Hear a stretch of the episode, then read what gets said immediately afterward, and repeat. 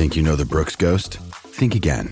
Introducing the all new, better than ever Ghost 16. Now with nitrogen infused cushioning for lightweight, supreme softness that feels good every step, every street, every single day.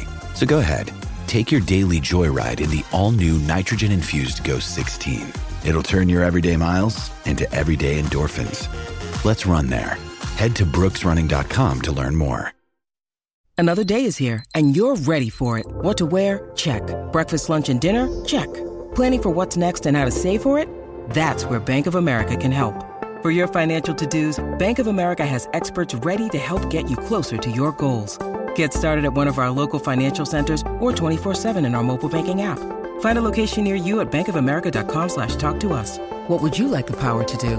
Mobile banking requires downloading the app and is only available for select devices. Message and data rates may apply. Bank of America and a member FDIC.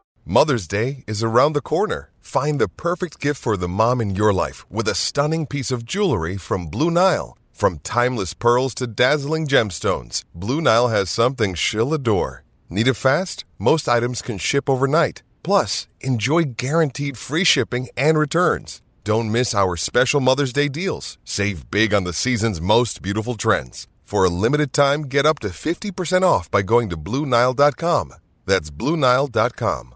ACAST recommends podcasts we love. Changemakers is a new podcast series with me, Claire McKenna, talking to people who stand up, speak out, or challenge us to think a little differently. It's about the greater good, families and children respecting their own individuality. In the next couple of years, like I hope I never have to have conversations about racism ever again. Like, I just want to get to the stage where you know people are just people. Nobody's pooling the resources together and actually being able to show how much of an impact it will make when people do come together. Changemakers with Claire McKenna. Search for it now wherever you get your podcasts. ACAST is home to the world's best podcasts, including the David McWilliams podcast, I'm Grandmam, and the one you're listening to right now.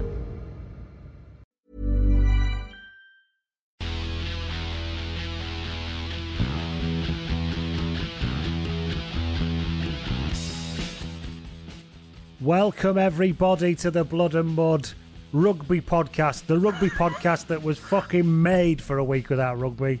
This is where we come Absolutely we into our own. This is our. I mean, this isn't our Everest. This is the opposite. This is our Everest. empire. This. This is our This is- empire. yeah. Uh, I I'm mean, I'm Lee. Yeah. And Over there is. I'm Josh. Hello, Josh. Although with each passing day that I don't get to watch sport, I just feel like my, my sense of self just withering. Are you working from home now? Are you Are you at Yeah. home? Have you been told to stay I'm- home? Yeah, I've been told to stay at home at least until April. Which I'll level with you. I've done a day now. I'm bored as fuck. yeah, I'm not enjoying it. I'm Well- guessing you're not because your Well, job. I can't work. I can't work from Yeah. work from home really because I work in health and social care. So we're at the uh, bleeding edge of the response to this, I suppose. You know what I've learned this week, in as we plan for this catastrophic event and what we need to do, I've learned a hell of a lot Mm-hmm. about uh, PPE. Do you know Really? what PPE is, Josh? Uh, is it personal protection, something or another? Personal protective equipment. there we go. So basically, gloves and masks and that. Yeah, You would not believe that, that that's the thing that we have to uh, really get our heads around. How how Yeah. how many people are going to need it? How they're going to use it? When they're going to use it? Where do they get it from? important. Yeah, There is a global pandemic. There is a national pandemic supply of PPE that we all have to try and access. really. So Christ. honestly, all the detailed phone calls are basically just saying when can we get the PPE and where from. So. And that, giant honestly, warehouse it somewhere sounds, with a guy and with a very dusty key. Yeah, basically. But uh, yeah, so I mean, it's all coming through and it's all fine. But that's of all the things you expect to have to get in front of, that's not it. But yeah, that is the kind of really big hot topic right now. Yeah, it's sort of yeah. I, I, let's try and not talk about this. no, it's not. But what the fuck are we going to do now, Jesus. Josh? What the fuck Well, are we going to do? We We're saying we're going to lean into what we do every week, which is to talk about nonsense. Surely. Now you see, people who don't talk about nonsense, Oh, they're struggling. they're struggling, aren't they? Have you- been on a rugby website recently? Oh Lord.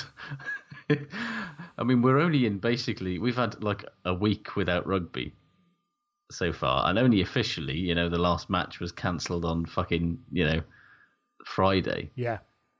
And let me tell you, the sports websites of the UK are, and of, of the world, let's be honest, are running on fumes already. Um, Well, of course, I, I, I write. I wrote to the Guardian's sport editor James on Friday Mhm. and said, "Look, given this has been postponed tomorrow, um, I'm assuming you don't need me." He said, "No, no, no, that's right. But do you fancy doing the Premiership Rugby Cup live on Sunday? Because that's not been called off as yet." And I was like. Going for the fucking big clicks and big impressions with that one, are we? But all right, yeah.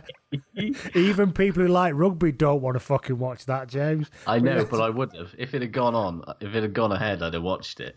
I Yeah. watched the under 20s on Sun. Did Friday you watch night. rugby league this weekend? That's the big test. Oh, is rugby league still going on? Well, it was, yeah. Because I think rugby league Yeah. was basically goes, well, look, I'm not being funny, but we're basically a self-contained unit within about a 50 square mile part of the country anyway. So, so We're already on. We're already under quarantine as a sport. we're in a sort so- of like working class sport pale of settlement, basically. I mean, the homepage of Ultimate Rugby right now. All right, the the seven top stories in their inverted commas carousel, right, are English rugby goes on lockdown. We all know. Yep. Uh, one hour ago, watch Romain Poite denies a young Stuart Hogg a try on his Test debut in 2012. uh, EPCR quarterfinals postponed. Um, two hours ago, then you have Ireland's 2007 under 20 Grand Slammers. Where are they now? uh, four hours ago, you've got top point scorer in Test rugby history per nation. Uh, then you've got uh, Super Rugby stats, which is still sort of going on, and then a quiz. How well do you know the British and Irish Lions? Oh, you see, that's going to be wall to wall, isn't it? This it? is day fucking one, guys. and this is the shit that you're. I mean, come on. You're going to have to go through six weeks of this, maybe more. I mean, we may touch on some retro stuff in this episode, Josh, but to be Yeah. fair to us, that's something we do regularly. That's something that we do uh, like to dig out from time to time. So, yeah, so honestly, what's it going to be like by next week? I mean, we're going to have a lot more to talk about than they are because we'll just talk bollocks again. they don't have the luxury of the bollocks that we can talk for God knows how long. And that's why Um, you lot are here, you lovely people. And if you want to get in touch with us, and you know, suggest some bollocks for us to talk. You know, Yeah, all bets are off now. We might be end up doing a phone in by the week after next. so don't you know? Don't worry about it. Lee's deep bath. Yes. So, or of course, you know, we could just do an entire kitchen uh, episode. Kitchen episode, yeah, yeah. I had a Into it. problem in work today because I'll, I'll bore the kitchen slightly now, but I grouted my floor yesterday because we Happens, yeah, finally yeah. got to the tiling grouting stage. Glorious day. It's wood effect tiles, right? You saw. I, I- I posted a picture on Twitter from Saturday's live action, which was the herringbone tiles, and then Lovely. I had to way. grout them, and it was in anthracite coloured grout, which is like a dark grey, Oh, dark dear. grey. Yeah. So of course my hands are covered in this. So then I spent Yeah. a good forty-five minutes scrubbing my hands. However, Mm-hmm. I've still got black in because I bite my nails, so the top of my nails ain't great. So I've still got all black in there, and I look like a coal miner. You know when they get all that like ingrained stuff in their hands. Yes. Yeah, yeah, So yeah. I'm sat in work today with these like hands with like mott, yeah, mottled black on them. And obviously, you can see me looking at it. and I- I've, I've gone to about four people going, I've washed my hands. I've been grouted. Just honestly, I've never washed my hands more Especially than I have now, this time. especially now, of all the, the, I mean, it's it'd be not bad a enough to time look like you had look gammy you have anyway, yeah. dirty hands in the health in any kind of health-facing role. Surely, Yeah, so they're probably uh. Oh. going to make me wear gloves. I reckon I should have Yeah. gone in in like white magician's gloves, start doing a fucking mime act or something, pretend I'm trying to keep the spirits up. But uh, or just like leather driving gloves. Just look like see, of all of those just seem a bit. back. Men in leather driving gloves just scream pervert to me. Yeah, I know it's unfair, part- but it just looks pervert per- or partridge. Yes, that's the pervert. option. that shit good, pervert or partridge. That's next week. We'll be asking for your pervert or partridge submissions next week. Anyway, so if you want to get in touch with us and suggest your own bollocks, because obviously that was an example of what we'll do if you don't. Uh, Yeah. I am Lee. Consider that a warning. Lee at bloodandmud.com or at bloodandmud on Twitter. And what about you, Josh? Uh, at Josh Gardner, uh, and I did a post last week, so I suppose Rugby Shirt Watch is back Did in the you? game. Yeah. There'll be a lot of people wanting to talk about shirts. That'll fill a bit, won't it? Even on the big sites, they'll want to do like the best shirts or new No. shirts or something. No. The problem is, if nobody's playing, then nobody's using new shirts. It's just a mess, mate. they normally stay well away from it, don't they? All the bets are off. Tell you still playing, or they will still be playing, according to Ultimate Rugby's website. Uh, the Japan Top League is due to get back on it like a couple of weeks' time. Well, We old might all get Shinzo's well come out and he said the fucking Olympics are going ahead. Yeah, but what about? No, no, no, no, no. It'll all be No, fine. it'll be fine. You sh- yeah, yeah, yeah, yeah. Yes. Oh, yeah, absolutely, yeah. Anyway, that's still going ahead. Yeah, so you can get in touch with us that way. We're on Acast and all that kind of stuff. We're also on Patreon, patreon.com slash blood and Mm-hmm. mud. Thank you everybody who contributes to there. We did have, yeah, the VIP lounge is obviously a perfect place to be quarantined. Let's be honest. Absolutely. Lots of friendly people. We'll make sure Yeah. we give it a good wipe down if you're going to come in. kind of a matter of course for us, really, isn't it? You've got to make sure that place is wiped what- down. To be honest, there's, there's going to be so many fucking E's in there for us to take with it being a 90s lounge that we won't give a shit about this virus anyway. Um, so, Ease and hooch everywhere. and somebody. you add me at E's and Hooch, I'm in. But it's. um. I'd like to thank Kieran Hayes, who's edited his pledge from two to five dollars to join the VIP lounge. I don't know why he's chosen to do this now in the midst of their being. Maybe he's thinking this is this is when they deserve. This is their- an this is their moment. amount because this is this is going to be a thankless task for the next few weeks. yeah. Thank you for that, Kieran. So I suppose do you want do we want to do a player spotted? I've got a couple Yeah, of players a couple of Yeah. player spotters this week It's the because closest anyone's getting to live rugby at the moment. So, yeah. a couple of players spotted on a similar theme. And let's be honest, we've got fucking time to kill, so let's throw two in. Callum Forsyth gets in touch. You assume he's a Scottish person. You have to say that because Mm. it's a good name to say in a Scottish accent or attempt to, isn't it? Try and say Callum so, Forsyth yeah. in a Scottish accent, Josh. Uh, Callum Forsyth. See, it just works, doesn't it? Yeah. Even if you can't do a Scottish accent like neither me yeah, or you like, can. Like, like the rest. Yeah, yeah. So Callum Forsyth has been in touch, and he says, "I got a bit of an odd one for you. I was in Glasgow Royal Concert Hall on the Sunday after the first weekend of the Six Nations for the last night of the Celtic Connections Festival. Now I don't know what Yes, that you do. Radio Two fodder that, isn't it? Celtic Connections sounds like it is. He says, um, "We've been in to see the Transatlantic Sessions concert, and we're in the bar af- in the bar for the interval. While talking to my friend, I noticed an enormous figure walking past. It was former Glasgow Warriors captain and Scotland's second row Al Kellock. Evidently, he's into trad music, as I also recognise the man he was talking to as the manager of a local folk club." Thankfully, we hadn't been to his restaurant to watch the Scotland game this weekend. This is when the weekend he sent it in, as that would have meant him hearing every expletive I shouted at his business partner Stuart Hogg. Fair dues. So Al Kellock likes well. folk music. I'm sure we've had Al Kellock before in some kind of I tell you what, scenario. Al Kellock, as a a trad folk fan, I can absolutely say see that all the live long day. He's got that vibe, doesn't he? I can see him standing there playing the auto harp and it looking like a tiny sort of notepad in his hand. you know what I mean? Yeah, he just has the look of a man that absolutely only really feels comfortable in a kilt, a kilt, and he sort of feels slightly put upon that most of the time he's got to wear trousers. And he over eggs that at like events when it's not needed, like an informal folk gathering, and he turns up in full regalia. Oh, yeah, he's hell, a, he's a hundred he's a hundred percent a any excuse for a kilt kind of bloke. And nobody I'd will say say. a word to him because he's massive. Absolutely not, and seems like a thoroughly nice bloke as well. Let's be honest. I always He liked does. I always liked Al Kellock. He seemed like a nice guy. Incredibly deep voice. Unbelievably deep voice. Sort of sounds like a sort of an old giant, just like an ent or something. Yeah, sings like a, a terrible bass baritone lament about the Highland clearances or something. Um, anyway, linked to that, Con OC gets in touch on the Patreon messaging as it goes. Mhm. And he says, It was summertime in Ireland. It was 2014. I just come back home from a month This away. is wistful. Fucking it hell. lovely, isn't it? Yeah. I just come back home from a month away. Hang on. Hang on. I need to get the full vibe going. I know where you're going here. Oh, yeah. You would know if I could find it. There it is. There it is. It was summertime in Ireland. It was 2014. I'd just come back home from a month away where I decided not to shave. I had a classic teenage beard that was not nearly full enough and looked fucking terrible. Kanye West was performing at a big outdoor venue. This is coming out as fast. That's, take, a- that's, take, that's taken a fucking left turn. It's coming out as fast. Kanye West was performing at a big outdoor venue. As we walked from the entrance towards the stage, who was there but Jamie Heaslip? That doesn't shock me. He stood head and shoulders above the general crowd. He was wearing sunglasses, which which made sense as it was sunny that day.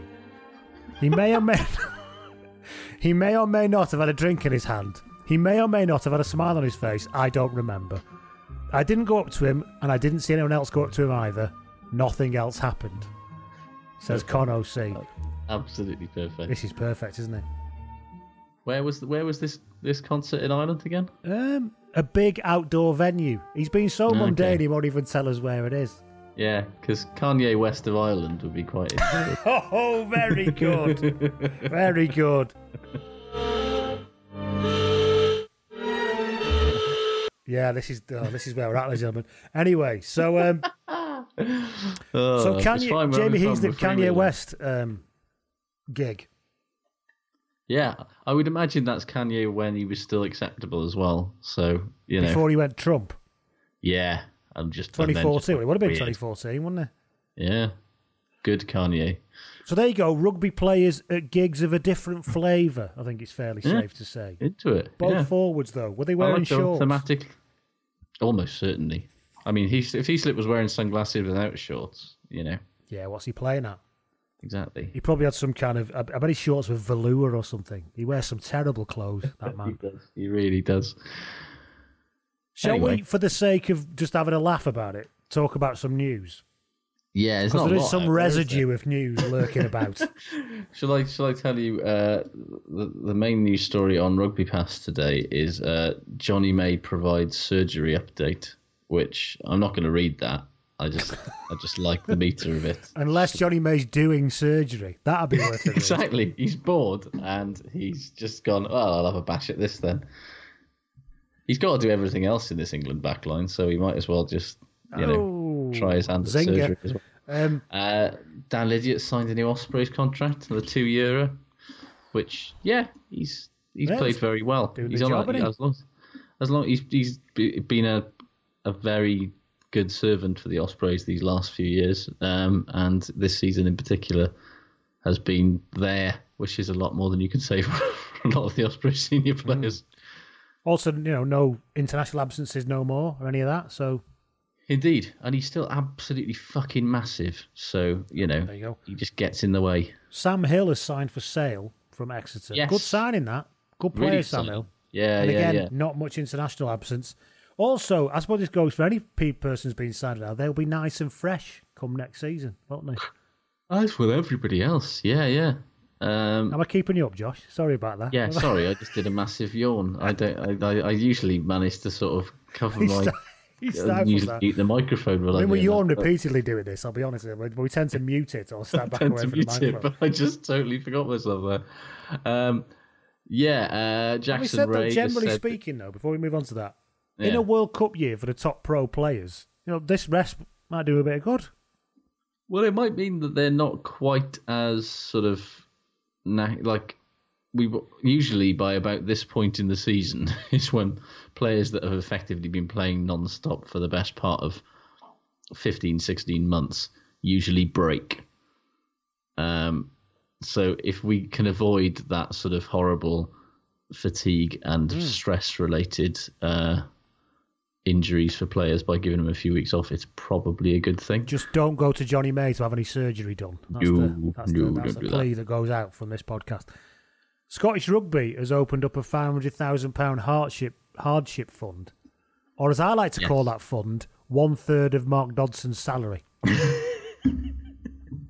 I mean, it is good that they're doing that sort of thing, and unions should all follow suit because it is going to be the, the grassroots clubs They have to fill a form in. Why do you think you deserve part of a third of Mark That is Dodson? my sal-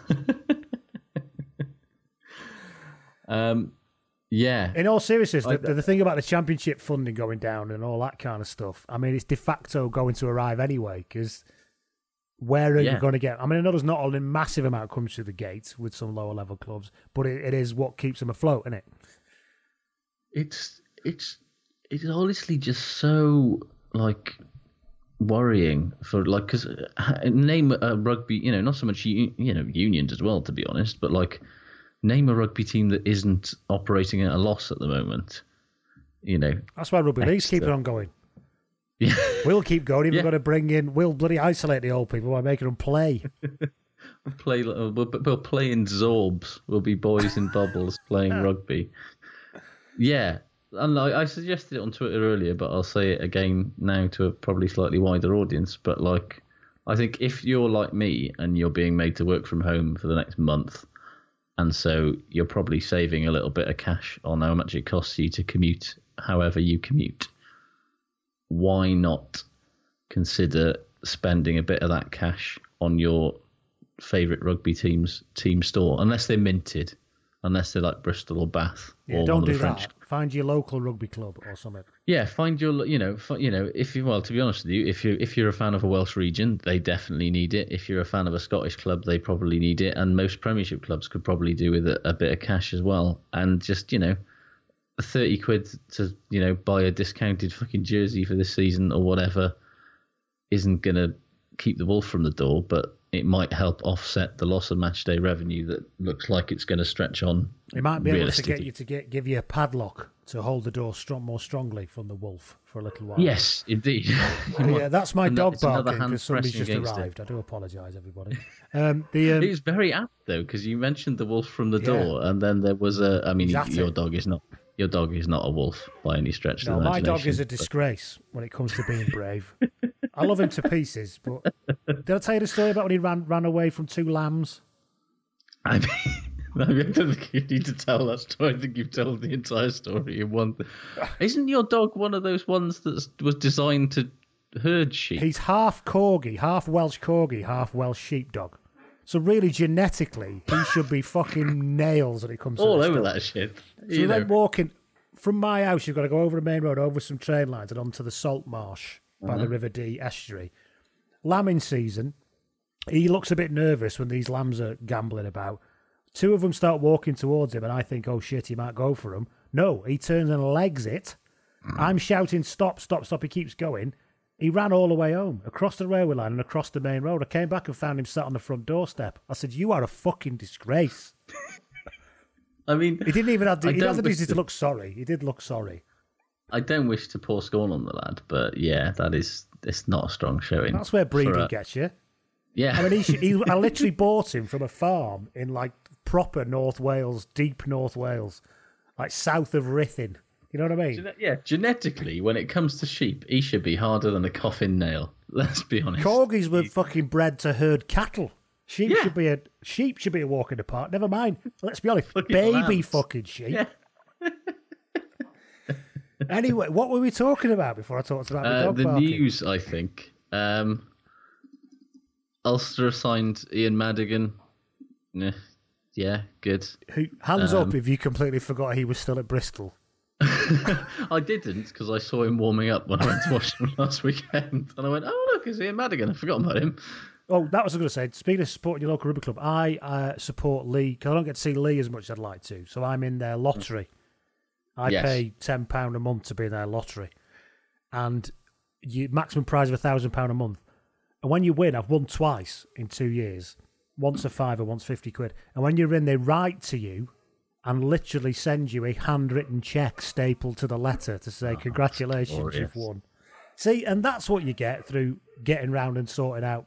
Well, these aren't really grassroots rugby, I suppose it is on some level, but uh, Yeah, I just think grassroots is one thing, but like there is, you know, professional sports is going to, you know, that isn't fucking Premier League football is going to need a few quid as well, and it's Yes. that if you can, you know, I I did it this morning. I bought a fucking Ospreys hoodie that I didn't need, um, to go with all the other Ospreys things that I don't need because I was like, yeah, you know, whatever, thirty quid is bet, you know, is a match ticket that they know- weren't getting this weekend. do you know where Lee's club store is?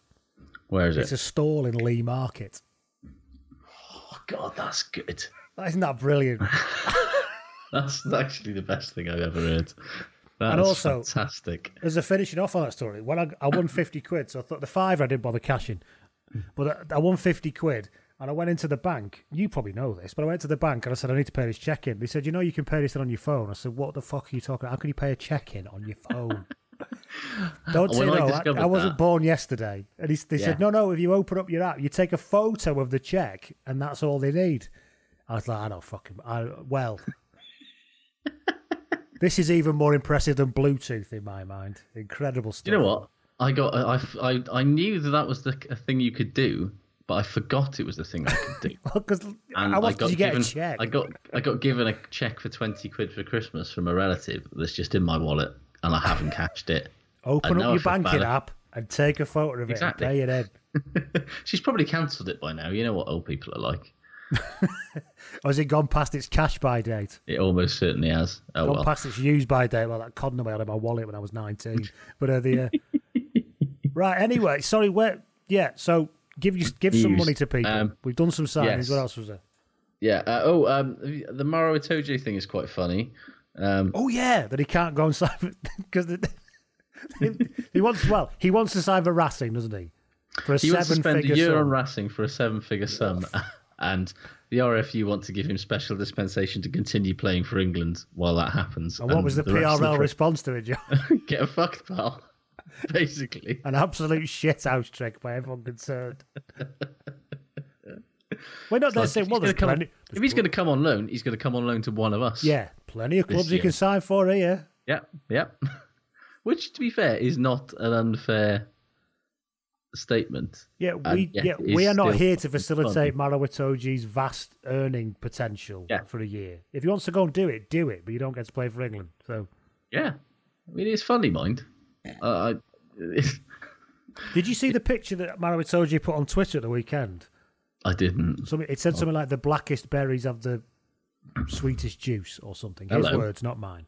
And it was a photo of him. Fucking better be. Yeah, exactly.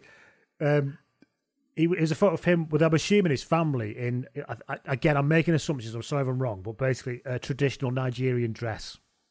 Oh, yes, what- that's what- photo. Yeah, what yeah, I'm yeah. guessing. They're, they're looking fucking sharp there. Fair play. Check out the fucking shoe game, though. The shoe game is rough. Unbelievable shoe game. I mean, Jesus. It's a lot of loafer and a lot of. Te- I mean, Barrow's got a kind of 1990s black leather loafer with with Yeah, with, with, metal the, the buckle across the middle. buckle. I'm sure. That, yeah, I I'm got sure married in a pair of shoes like that. out in when I was 17. 1999, I got married in a pair Yeah. of shoes like that. I was going to say, I wore a pair of shoes like that to Liquid in about 1999 in Cardiff. Sorry, mate, you're not coming in. Your mate can come in because they're quality shoes. Yeah. Yeah, the shoe game is not good. No, it's not. However, the rest not- of it, I I'm mean, they'll of- love it. They're wearing it proudly, as they should. Absolutely. Mean, yeah, maybe it's just that, I mean, I am an unfashionable man. I'm not going to deny it. But uh, maybe those kind of loafers are back in. Who's to say? Well, they they're probably in a better position to say than me, despite all my opinions about it. So, lootly they are. Uh, right then. So finally, news: Gareth Davies is the world's shittest fortune teller, or deducer of anything that's about to happen in the future. Quote unquote. Yeah. I don't think we could have done it any better. He says of cancelling Wales Could have cancelled it a fucking week ago, mate. When yeah, the wind was blowing a certain way, isn't it? Everybody cancelled everything by Wednesday. Yeah, and basically, they they uh, the thing that fucking baffled me about this right is that eleven o'clock they were determined it was still going on. I know, yeah. I even tweeted said, "Well, I've had an email. It's definitely happening." Yeah. Yeah, oh, I was fucking incandescent. So I was just like, "What the fuck are you doing? You still fucking get like? How are you still trying to play this fucking game?" And partly I was quite annoyed because I was going to miss it because I was out. I was just thinking, "Fuck, I'm going to miss the last game of rugby that I'm going to watch for about six months." But yeah, then two hours later, the situation changed. Fucking Yeah. Because of new information. This is new information, this virus thing. I've only just received a memo in triplicate. My PA typed up. Yeah. yeah, it's not good, is it? ACAST recommends podcasts we love. Changemakers is a new podcast series with me, Claire McKenna, talking to people who stand up, speak out, or challenge us to think a little differently. It's about the greater good, families and children respecting their own individuality. In the next couple of years, like I hope I never have to have conversations about racism ever again. I just want to get to the stage where you know people are just people. Nobody's pooling the resources together and actually being able to show how much of an impact it will make when people do come together. Changemakers with Claire McKenna. Search for it now wherever you get your podcasts. ACAST is home to the world's best podcasts, including the David McWilliams podcast, I'm Grandmam, and the one you're listening to right now. So have you got any more news? Any more chat? The shit. What happened Okay. there? I pressed the wrong button. You know that was a blast from the past. I know. I've not. I've, I've got the uh, the the soundboard out again. There's all kinds of weird stuff on here. There's obviously, Really? you know, there's obviously.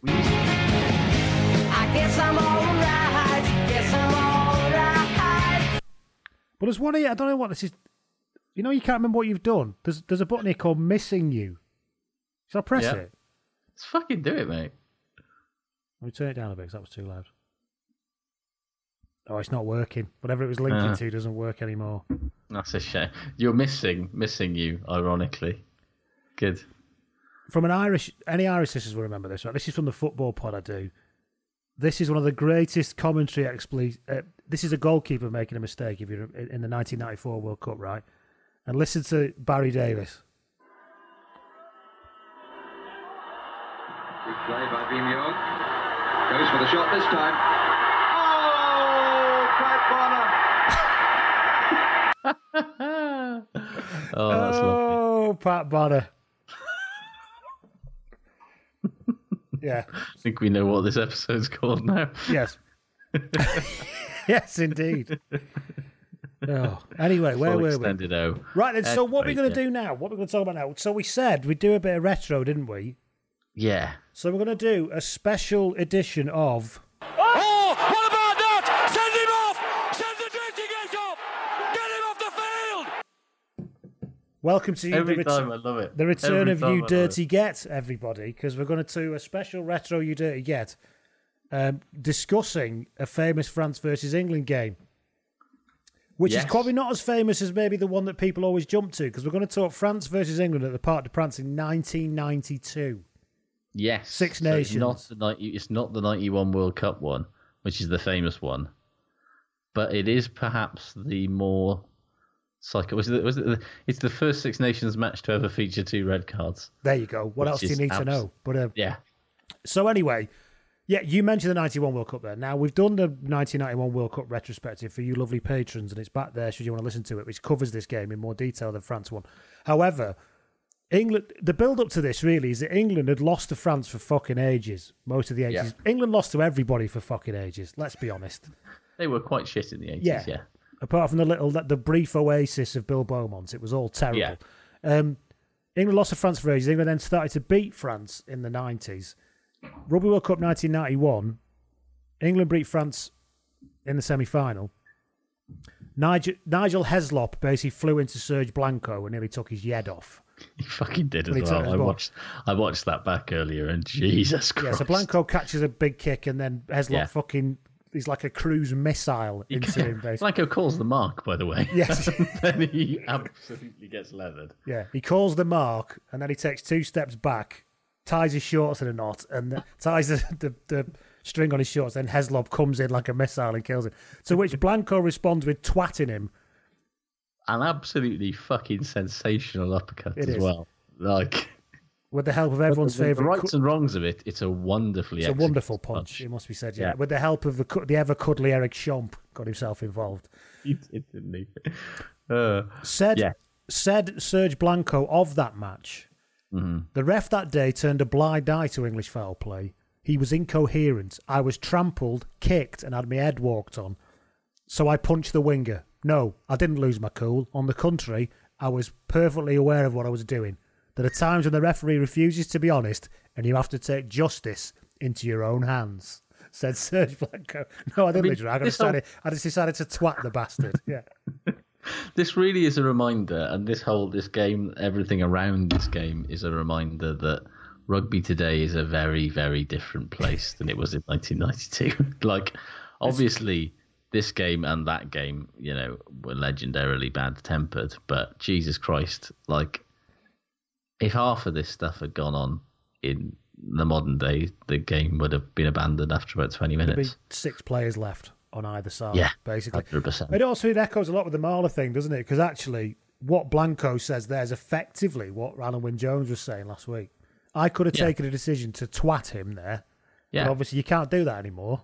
So I expect you to deal with it, which you didn't. Well, the, the best thing about this, and I managed to find like some extended highlights of this game on, uh, which tr- which the 1991 game, a 92 game. yeah, a '92 game, Yeah.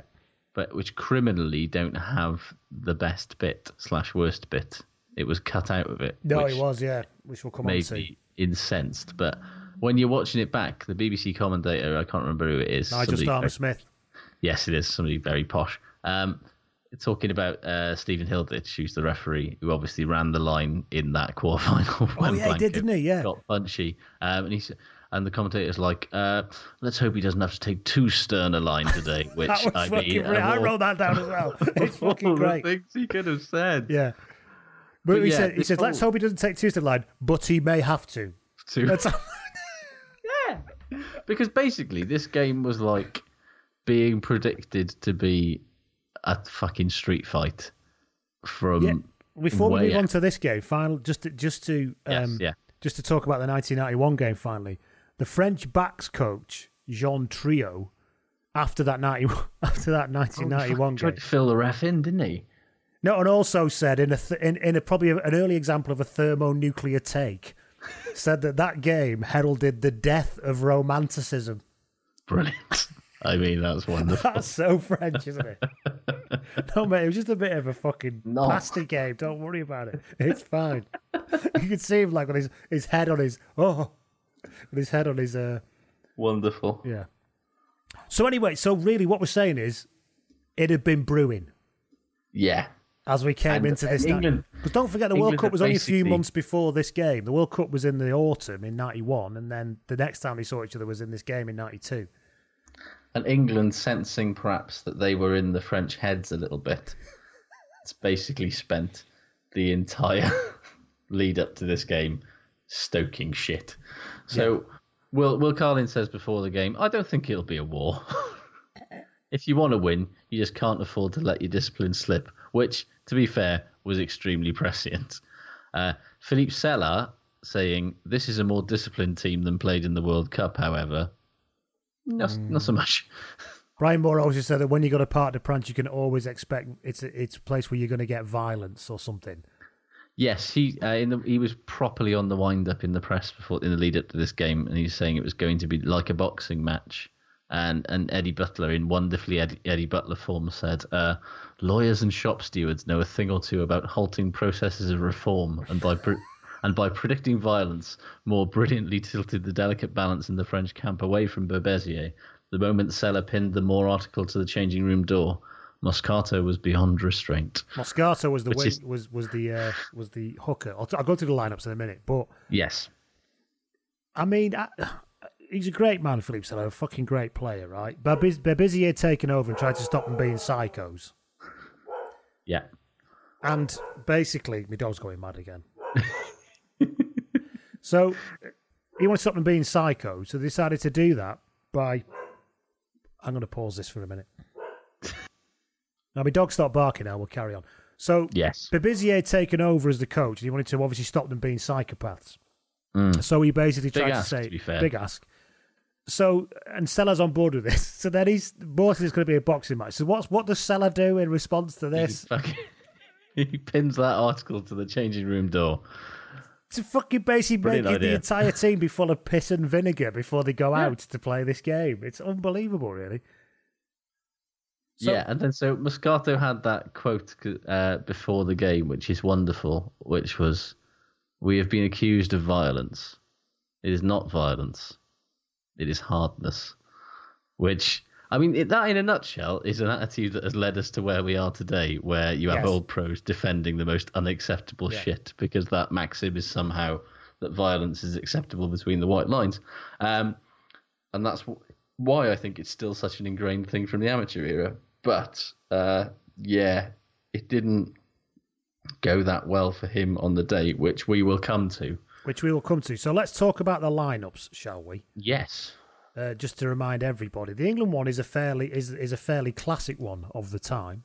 Bloody good team, this. Yeah, fullback Really John Webb, team. winger Simon Halliday, Will Carling and Jeremy Guscott in the centres, Rory Underwood on the other wing, Rob Andrew at outside half, although he didn't last long. Um, Indeed. Morris is at scrum half, Jason Leonard, Brian Moore, Jeff Probyn, Martin Woof. Bayfield and Wade Dooley in the second row, and then the classic back row of Mickey Skinner, Peter Winterbottom, and Dean Richards on the bench was Forget Bay. You forget Bayfield is as old as he is.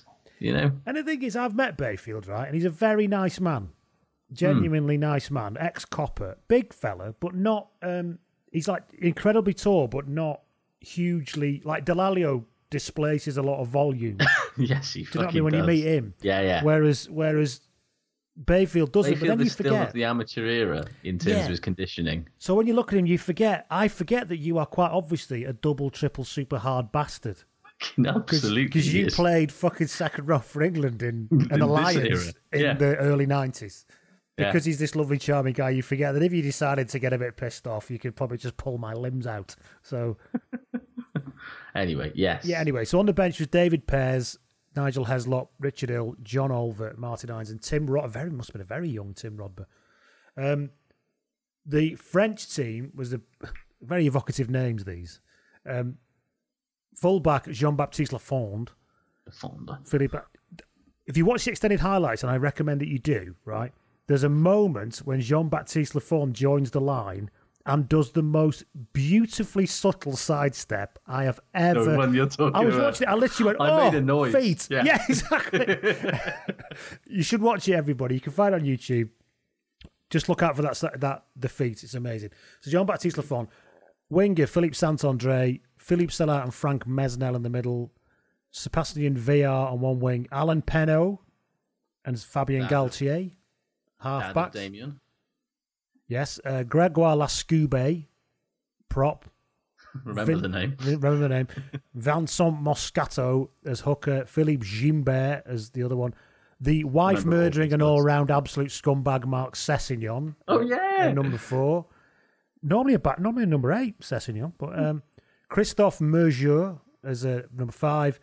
Jean Francois Tordo at six, Laurent Cabannes at seven, and Andres Van Heerden at eight. And then on the bench was Jean Luc Sadourny, Olivier Roumat, Pierre Montlaur, Aubin Hueber, Jean Marie Cadieux, and Philippe Gallart. Don't remember all of them. Remember Roumat and Sadourny, obviously, great player. Quite a few of these. This was the era where it was like, unless you were injured, you didn't get the substitute, didn't you? So, like, only one of the England players came on, and a few of the French players came on. Yeah, because Rob Andrew got injured, quite a bloodied mouth early doors, Yes. didn't he? And then uh, David Pears came on, who I only vaguely remembered. Nice player though. Hmm. Some lovely handoffs. Again, when you watch games now, these games, move away from the you dirty get bit of it. Man alive, the amount of time they've got with the ball. Rugby is a very fucking different game. Like when there's the the, the John Webb sort of arching break for the try, and it's like, how the fuck has he got that much time and space to just sort of arc? Like you know, he's a quick man, but Jesus Christ, he's got about seven years to arc around the outside of the. the And idiots just- say it's because somehow people back then knew how to run lines better or something. It's like, Yeah. no, it's because they had about, in a pro rugby equivalency, about half an hour to choose which line to run into. anyway, So there uh, are the lineups. So there you go. That, that's so off. So off it starts. Um, England are fairly on top, really. What's interesting is there's, there's one point the scrum pops up early doors, Hmm. and no one cares. The Yeah, ref just stands looking at it with the two front rows basically popped up, no whistle blowing. That was the other thing where people talk about sort of why you know why the ref- rugby is so sort of hard to referee these days, and it's like, well, the reality is that in the 1990s and before, referees just didn't bother.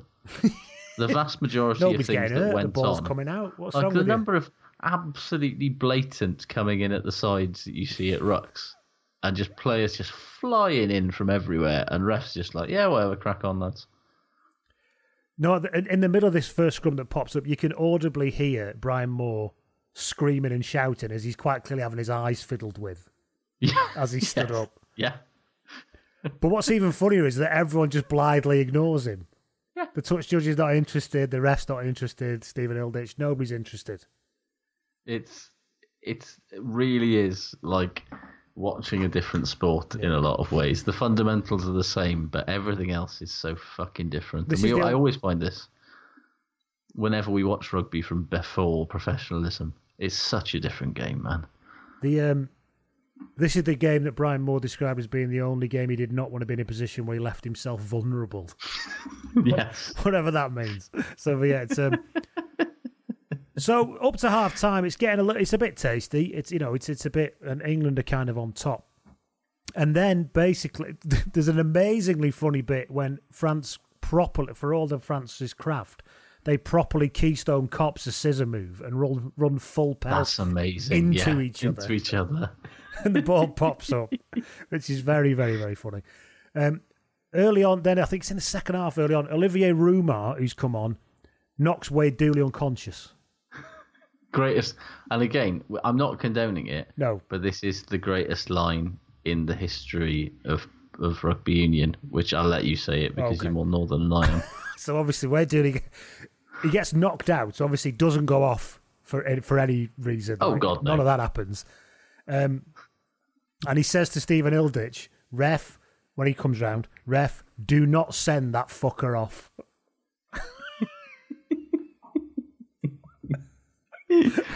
it's, I mean, yeah, yeah, brilliant. Or no, we're not condoning it, but yeah, that's fucking brilliant. So it's it's in it's in the, in the sort of rose tinted of the like view of the past. It's fun because But then in it's the nor- in the properly responsible view of the past, Dooley should have got off because he was out cold, and he should. And having said that to the ref, he should have probably been sent off. So yeah. Can I just say I love that uh, the ref. I lo- I miss refs wearing the colours of their home union instead of some generic. oh generic yeah, kit. wonderful. Yeah, Yeah. So uh, so yeah, Hilditch no is wearing the green of Ireland. The Derek Bevan in full Wales kit doing the Derek Bevan power squat to try and see what's happening at the bottom of a rock. See, I was going to say for me, there's nothing better than you know watching Clive Norling barely squeezing himself into a, a, whale, a red jersey that's two sizes too small for him, and white shorts are about seven sizes too small for him, just so you can see his package. That's what rugby is. So it's all getting very ill tempered in the second half. England are, are kind of run, uh, running away with it, really. To be honest, England Yeah, did a perfect England The reality is, this is a, a comprehensive and professional English performance. And to be honest with you, even France, you know, there's a lot of niggle, but it hasn't got mental yet. But they've clearly lost the game. And then, and then there's, and then Martin Bayfield gets kicked in the face. So Gregoire Lascubé, great name. Yes. the, Yeah. uh, the French prop, then stands on Martin Bayfield's head in a ruck. And Yeah. I mean, really fucking stands on it. Yes, Quite a few times. He, he goes right in there. Um, what I mean, what did he expect when you literally turn your rugby shirt into an Aussie rules jersey as the scuba? I'll tell you what, yeah. th- If you want a perfect picture of early 90s fucking forwards in rugby, Unbelievable. have a look at Gregoire Lascubé walking off. It's fucking. He's cut the sleeves off his shirt. Yeah. And bear in mind, this is the France France shirt that has the kind of three, the tricolor stripes going the underneath the armpits yeah. and down the and arms. down the arms. Yeah. So he's cut it off so it on the tricolor stripes. He's got this sleeveless top with tricolor, well, well, like trim on the, the sleeves. yeah, he's basically wearing a tricolor wife beater, and it's which ironically is the one of the other his teammates that day. He walks But, off with tiny um, shorts on and this sleeveless tiny- coat, yeah. jacket. God, it's a, He looks like shirt. either wants to be in a biker gang or he's an absolute psychopath or both. And yeah, I mean, of course he's going to get sent off for stamping on someone's face. So off he went. Now Moscato, we've we've already mentioned.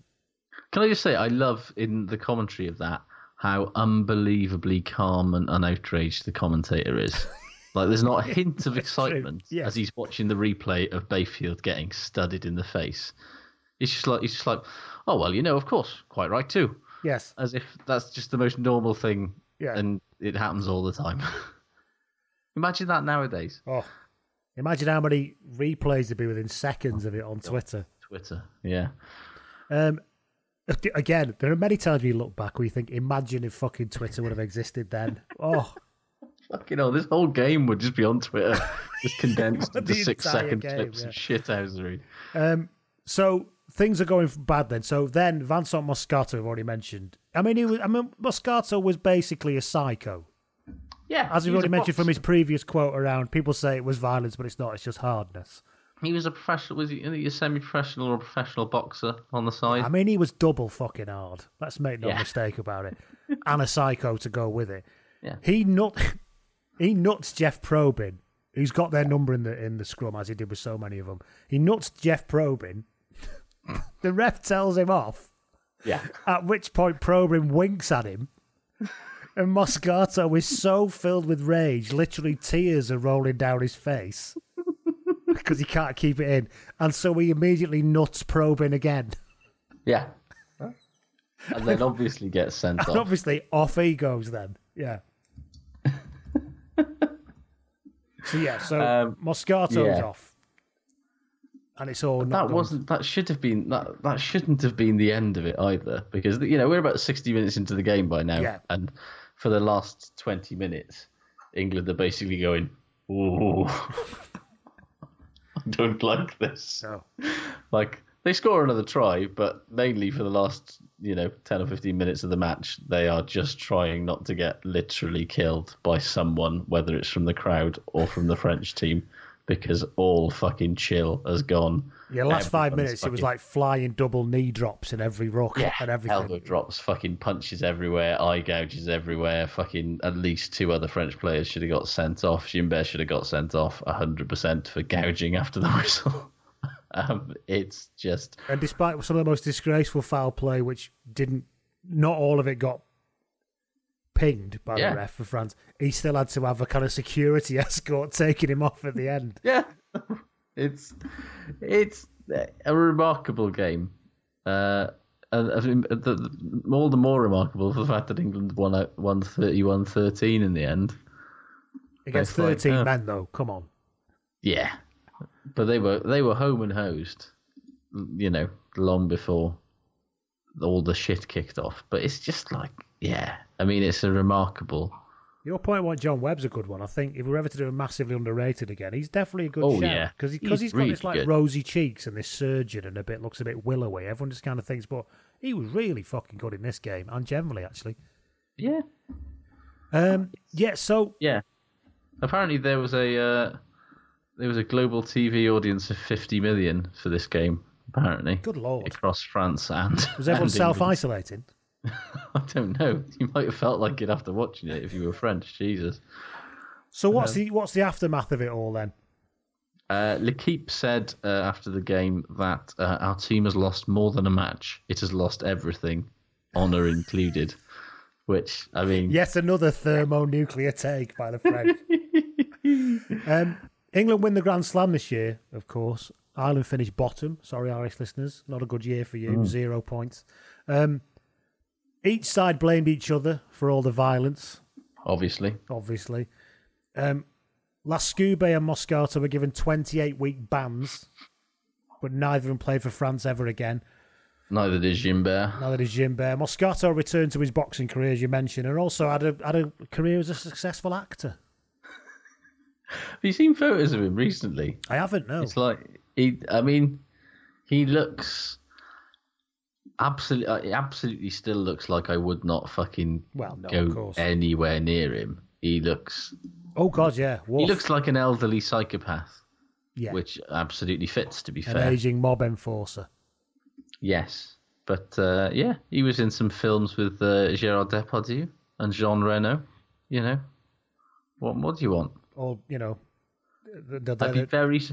I can't speak to this, but I'd be very surprised if he didn't play a lot of sort of hard men.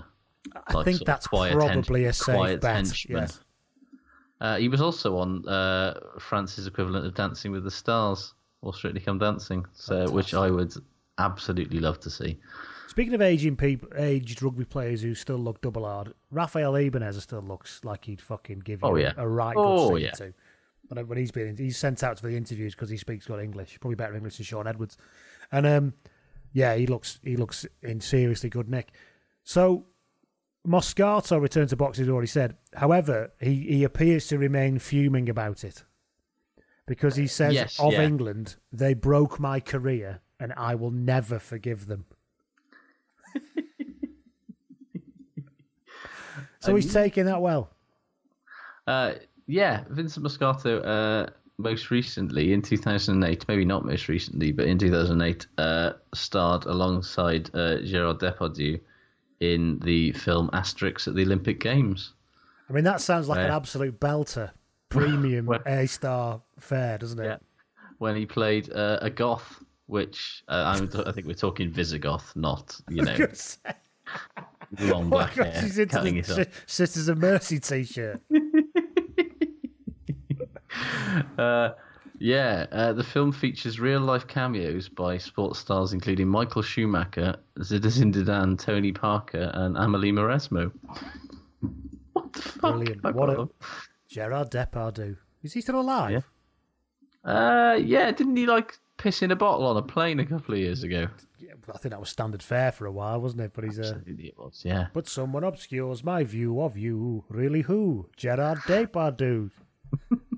you get that reference Uh, right to me. oh, no, that's a shame. He's got a bit. He's gone a bit U tree. Uh, Oh, has he? Oh, yeah. oh dear. Uh, dear me.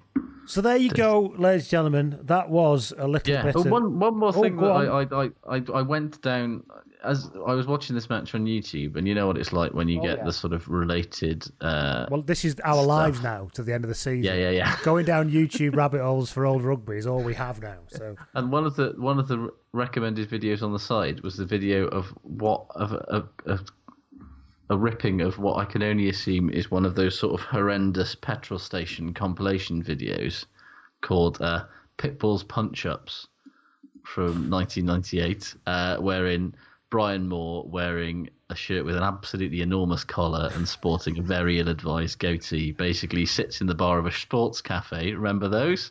Um, God. Making sardonic comment about legendary rugby fights, basically. Whole thing's on there. Somehow it's 44 minutes long. And uh, yeah, it's it's just the most it's about the most 90s thing I've ever seen. Sort of Brian Moore shot from that sort of like really weird obtuse 90s documentary angle where he's sort of Yeah. sitting at a table but they shoot it as if they sat on their knees at his feet and then he's sort of sitting there stroking his ill-advised goatee talking about punching people like Danny It's- Baker's own goals and gaffs, all that stuff. exactly like that yeah I, I got i got to that And what was a the Nicky Skinner one? uh, big hits uh, one. um, greatest hits and dirty bits Ugh, with uh, with Mick Skinner. with the Mick mullet. Skinner. Well, it was, it was Mick Skinner's production company that did the which did the first Lions, Living with Lions in '97. Really? Yeah, it was. Hey. Um, and one thing, I if you get an original version of the VHS of that, the the most hilarious thing is is that all the all the apostrophes are wrong. So with like the fixture, like you know the the interstitial thing about Lions versus whoever. Yeah, yeah, yeah. There's apostrophes in them. oh my god That's the original I mean, VHS. that- that- Somebody who's got that, please confirm that for me because it is absolutely true in my mind. so for somebody who's whose job involves a lot of putting apostrophes in the right places i mean that would bother the living fuck out of me yeah, and they're not, but you know, nothing frustrates you more. Apostrophes are difficult, aren't they? No, no, they're not difficult. They're not difficult at all. They're really They're- easy. There's rules and everything. It's not a problem. apostrophes are in fact the easiest of all the punctuations if you're going to be semicolons fucking harder than a coffin nail get it but Yes, and superfluous. Let's be honest, not necessary. yeah, yeah, yeah don't need them never use them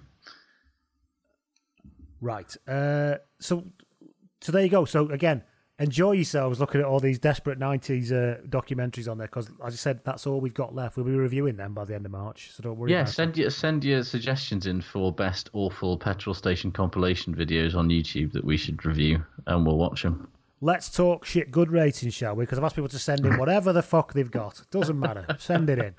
sure why not Di Perk gets in touch, our friend from Boston. Hello, Di. Uh-huh. He says, shit is clearly the world right now, but if you want a tiny piece of good, it was the Chiefs versus the Hurricanes in Super Rugby. A match played probably only hours before the competition was suspended.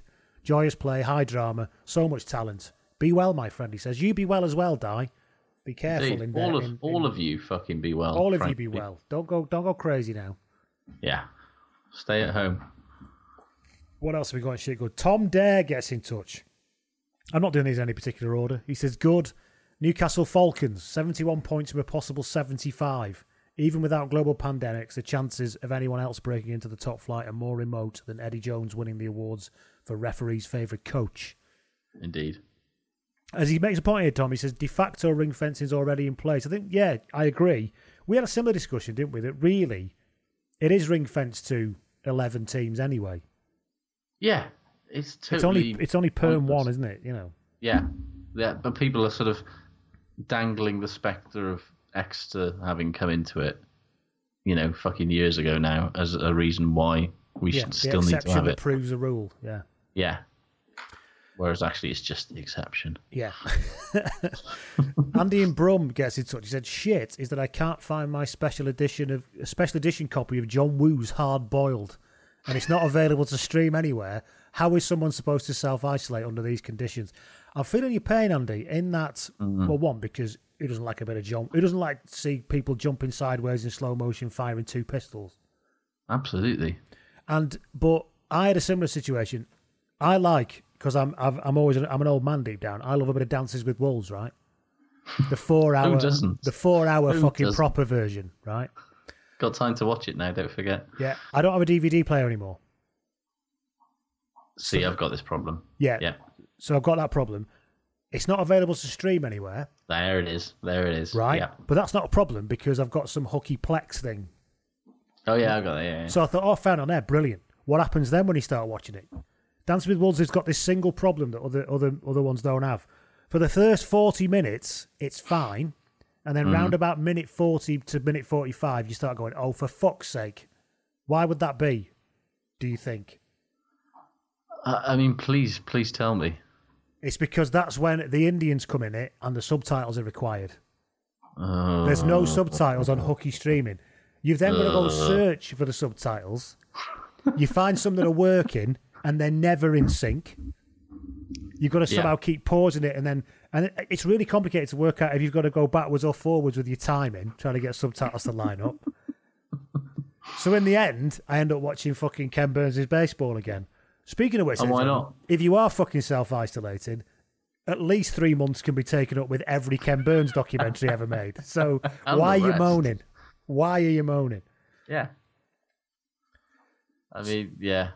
Let's, let's be honest. We're all gonna watch a lot of fucking telly over the next I mean, couple of thank months. aren't fuck for fucking streaming box sets, man. Oh my god! Can You, you, could be doing this in happened- 1985. Do you know? I mean? Yeah. Can you imagine? You know, if this had happened before Netflix and before Amazon Prime and before Disney Plus and before all of this, you know, Are you taking Fuck the me. Disney Plus plunge, plunge, Josh, for the 49 pound mean- introductory offer? Well, yeah, I am because you know I'm going to be basically housebound for the next six weeks, and I feel like I could watch every single fucking episode of The Simpsons if I needed to. I'm assuming the reason why the latest Star Wars film hasn't come out to buy on Sky and shit is because they're holding it back for the Disney Plus launch. Yeah. Did you see it, by the way? I didn't. I didn't get round to it. Uh, I was unbelievably underwhelmed. Um, So and was everybody. Really didn't enjoy it. You know, when That's you re- not true. when you I ref- enjoyed it, but I I could have punched so many holes in it there'd have been nothing left. When you reflect on Star Wars, right? Yeah. One version to put it is is that there's been two, maybe three decent films out of Nine, Nine. now. Yeah, definitely a. There's definitely an issue there that the more that they've made, the more they've quite heavily diluted that quality. And Hmm. even if you ignore the prequels and pretend they don't exist, which I'd say that they've. doing. Yeah. Yeah, I'd say you know it's still barely batting 500. You know. yeah, 500 is a good batting average. it is, but not if you know. A very good batting Making average. film, making films is not like hitting a baseball, frankly. In a lot of ways, a lot of ways. Ted Williams batted 400 in one season, and that's and he's a ledge, He is. legendary I mean- miserable as well. Anyway.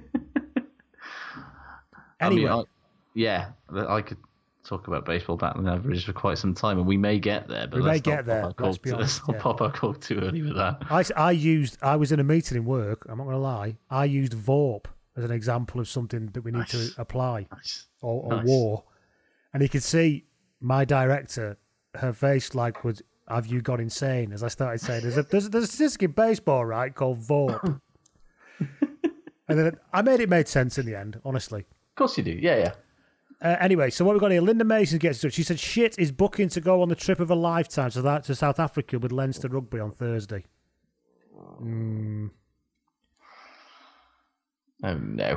Rich There's gets going to be in- a lot of these. There's going to be a lot of these stories over the next couple of months, isn't there? Halcar Rich gets in touch. He says, Good is the darts in Liverpool last week. My last night out, stroke live sports for the foreseeable future. Darts, darts, darts. Darts. I mean, darts is magnificent. Is it sport though? Yes. Okay. If archery is sport, darts is sport.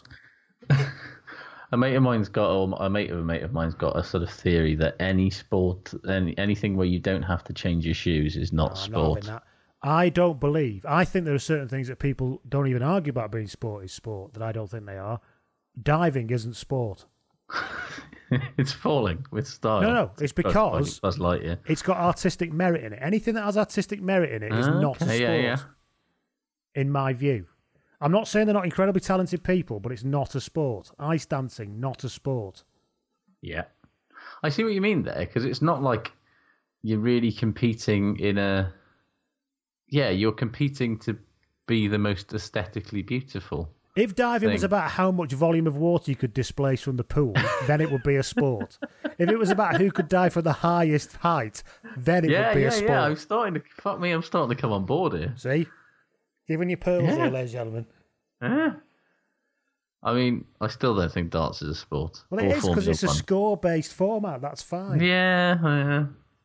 By, I mean, you fall down this because technically, by this, by, by my theory, dominoes is a sport. But you know, Yeah, exactly. All of these theories have fucking holes in them that you can drive a bus through, though, let's be honest. yeah, and yeah.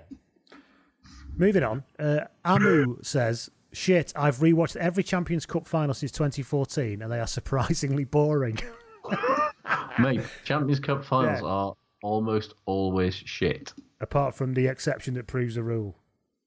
Yeah, there's been a couple of really fucking good. Yeah, there's been a couple of really fucking good ones. 2011 being, yeah, the obvious exception, but by and large, they are fucking ball fests.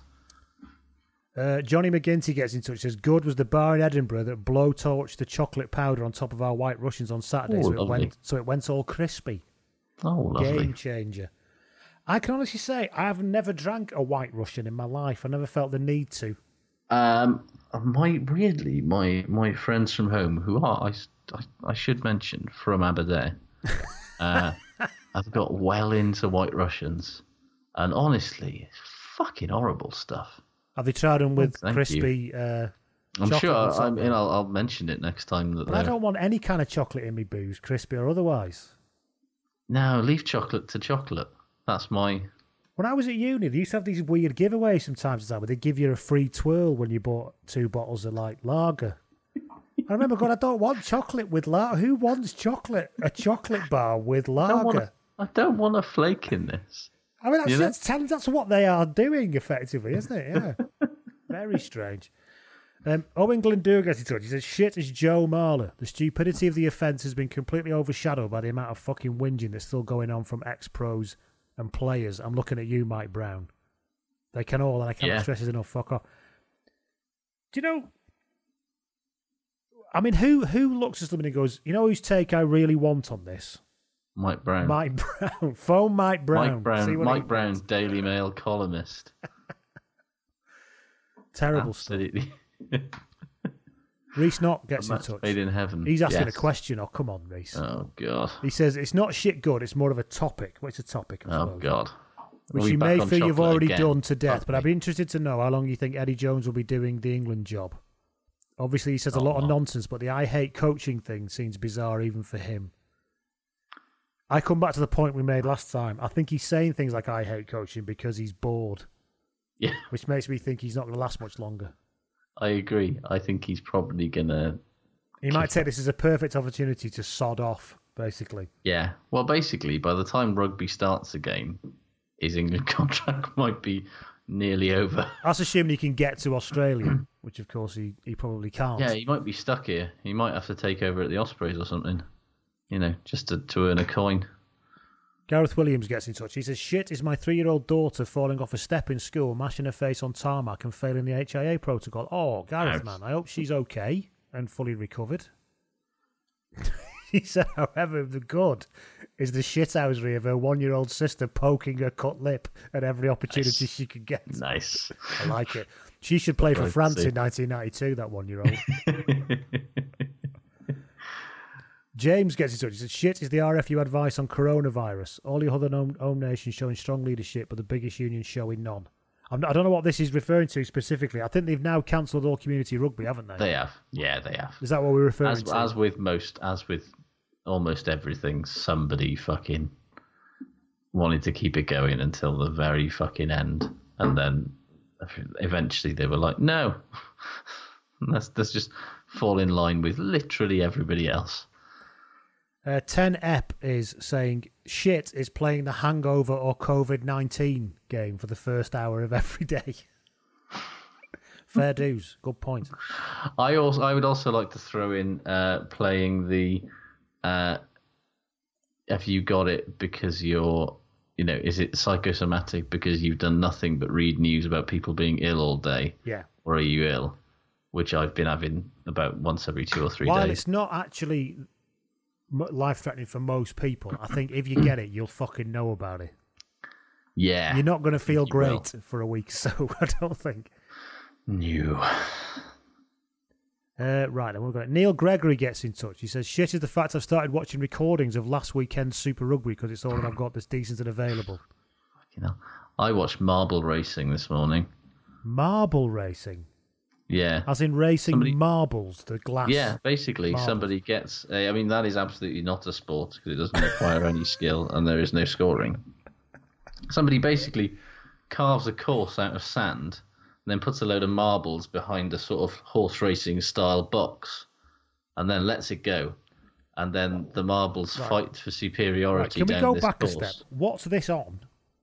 It was on Twitter earlier. It's great. Oh, honestly, I've- it's not on I like watched- B- this BT Sport. Oh, haven't no, got to I that mean- point already, have they? No, give them a fortnight at least before they run out of fucking reruns of this. Ah, but I was genuinely riveted because the lead changed hands about four times. And right at the end, somebody just came back from fourth place and steamed up around the outside and won. It was great. I can guarantee it's probably more entertaining than fucking Formula One. So Yeah, oh, 100% is. Yeah.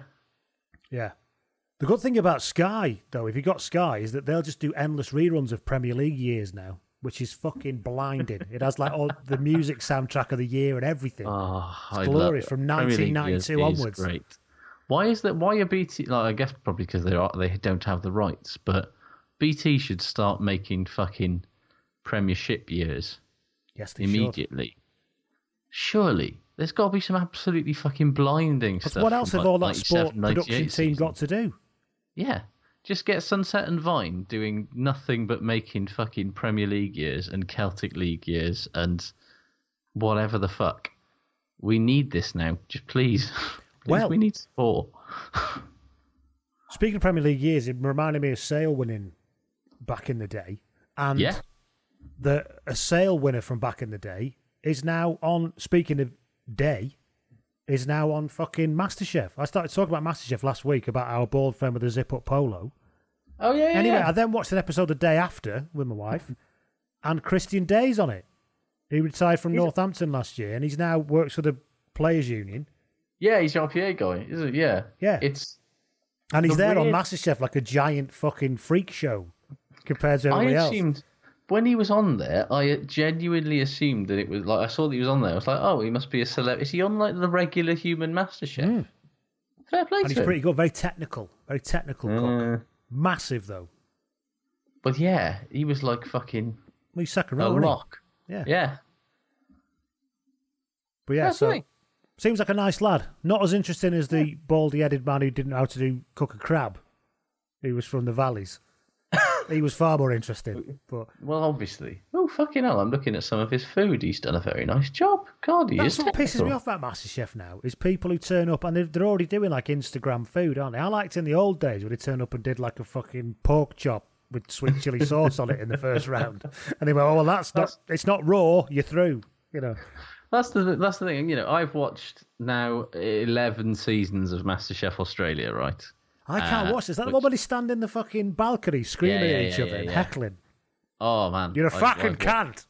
You fucking into That's what, shit. that's what should have happened instead of everyone being really positive and like really This should affirming have been properly everything. Australian, like in the cricket, you know.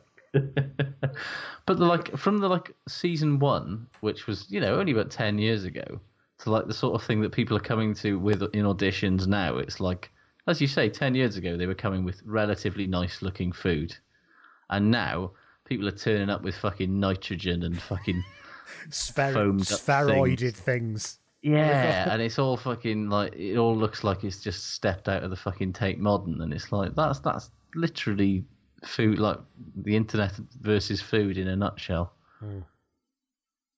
Anyway, Yeah, so that does matter. in. So where maybe were we, we? should do it. Maybe we should do a MasterChef Australia watch along for one of these podcasts. Ladies and gentlemen, please suggest the, the, the kind of thing you'd want us to watch and get fuming about. Because believe me, there's plenty of capacity to do it. So Oh yeah, oh yeah. what we got here? Right then. So Sam Marsh gets in touch. He says, "Good is the Scotland under twenty team against Wales." Oh, did you see that scrum? Yeah, fucking hell. So everyone went, and I said, "Look at the look at this! What a fucking amazing scrum!" Everyone goes, "Oh well, you know, Wales popped up first, Scotland popped up first. That's not the fucking point. I'm not on about who pops up. Look at the fact that before the popping up, they drove them back for about three quarters of a mile. That's what I was drawing your attention to. Whether it was entirely legal or not, it was funny. it was funny. Um, Sarah suggests Ninja's Link. She says maybe you should set an old game for us to watch every week and then review that. That is not I mean, a bad. we've Well, we've kind of done done that, that, haven't yeah. we? We should. So maybe what we should do, we could actually say we're going to watch this game this week, and we want you to send your thoughts in. Yeah, let's do that. Let's find a game. Let's find it. Or if if you find a game that's in full on YouTube or something like that, Mm-hmm. just fucking send it to us, and then we'll share it with the world, and then uh, maybe we'll share it with our patrons on Patreon first, so they can have first bite of the I cherry. mean, you know, we're, we're busking this now, but yeah, Yeah, maybe we'll talk about it absolutely off air. Yeah. About what, what yeah, here's an idea. We'll we'll plan we'll plan what we're going to do with this podcast next, while you guys are not listening to it. I Yeah, that's appreciate probably a this is- better. And we're trying to do some filler here, but we are an hour and a quarter in. We're not done bad for the week. For play. week one, we've not done bad, and only talked Every- about rugby for probably about twenty minutes of it. Yeah, well, Because you see, other podcasts have done the whole. What does this mean for the season? No, no, we're doing none of that. You Not fucking know. You Yeah. fucking know what it- this means for the rest of the season. It's done, guys. Uh, right, then, what have we got here? Aunt P says, "Shit is Jenny Eclair's eclairs, and good is Agreed. Louis Theroux shoe." Uh, Is- is- agreed. what yeah. is- what's this? What what have I missed here? uh, no idea what Celebrity. Bake Off, mate. Oh, okay. And Jenny Eclair was on there and made eclairs, and nobody made a fucking joke about it. You and are it joking. Absolutely, absolutely drove me insane. Yet She's another reason why this buns. fucking century sucks. Honestly, she's sitting there fucking icing her shoe buns, and nobody's made a single eclair joke. And I was literally sitting in my living room losing my fucking mind, while my wife is looking at me and going, "What the fuck is wrong with This you?" This is one weekend of isolation Eclair. placed onto Josh's brain. Yes. So yeah, okay, Sarah. We'll think about that. Thank you. Uh, Where's the beef gets in touch and says, "Shit is every idiot back home in NYC, going out in bars, and my sister who lives there is an immunocompromised." Yeah, stop going out, guys. He says, "Good is the zero zero zero series on Amazon is banging." Don't know that one. I'll have to look that up. I think we're basically we're all gonna have to start giving each other telly rep- recommendations. Are you watching. Picard? Fucking right, I am. Yeah, I'm- yeah. yeah, yeah. Loving it. It's all right. Yeah, bit silly at places, but you know. Of course yeah. it is. And obviously, I even Jane I even from Mad Men is the craziest. Oh, come on. Fucking now. awful. It's Come fucking awful. It's fucking really bad. We've not bad. got there yet. We'd have to get at least self isolation to at least June before you consider Enterprise. I know, but I was just like, maybe it's not as bad as I remember it when it first came. I know it is. It's really. it has got one of the. If you want to watch Scott Bakula, you know what you should be watching. I love. I think it's thing. I I enjoy Scott Bakula. Well, surely know. there's a Quantum Leap on Plex somewhere you I'll, can watch I'll, on I'll tell you what, it's not. Just Quantum Leap is not on fucking Netflix or Amazon Prime. But if you do find Neither- it, if you do find a hooker copy, it doesn't need subtitles, so you would you will be onto a winner there. That's true. That's true. Oh no! Apparently, Quantum Leap season one is on Prime Video. Okay, so Boom, now we know. you go. Easy. Uh, Grant Taylor says, "Good is four weeks off from the hot takes on the cock grabbing." Yeah. I mean, uh, the worrying thing is, I don't think we have got five weeks off that because people are just gonna keep talking about it because it's the last thing that anyone had to fucking talk about. I he says though that shit is Saturday's piss up on the bus and Morley is now off. I have no idea what I'm going to do with myself. I think Grant's a Newcastle fan. Morley is is is in Leeds. There's a picture. Saturday on a coach on the piss between Newcastle and Leeds. Oof. That's, mean- that's living all right. It is. It is. I think that's probably us.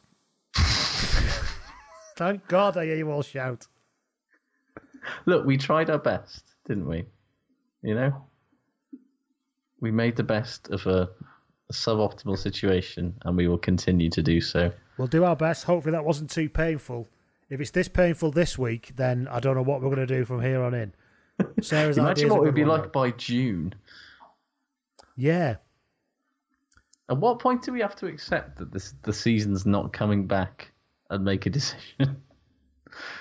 Never. Well, I suppose we'll have to let the public decide. If you say, "Look, you Yeah. lads, you've you've you've run your course now. You should take a short Yeah. break until you've got something to talk about." Then we'll so we'll leave it up to you.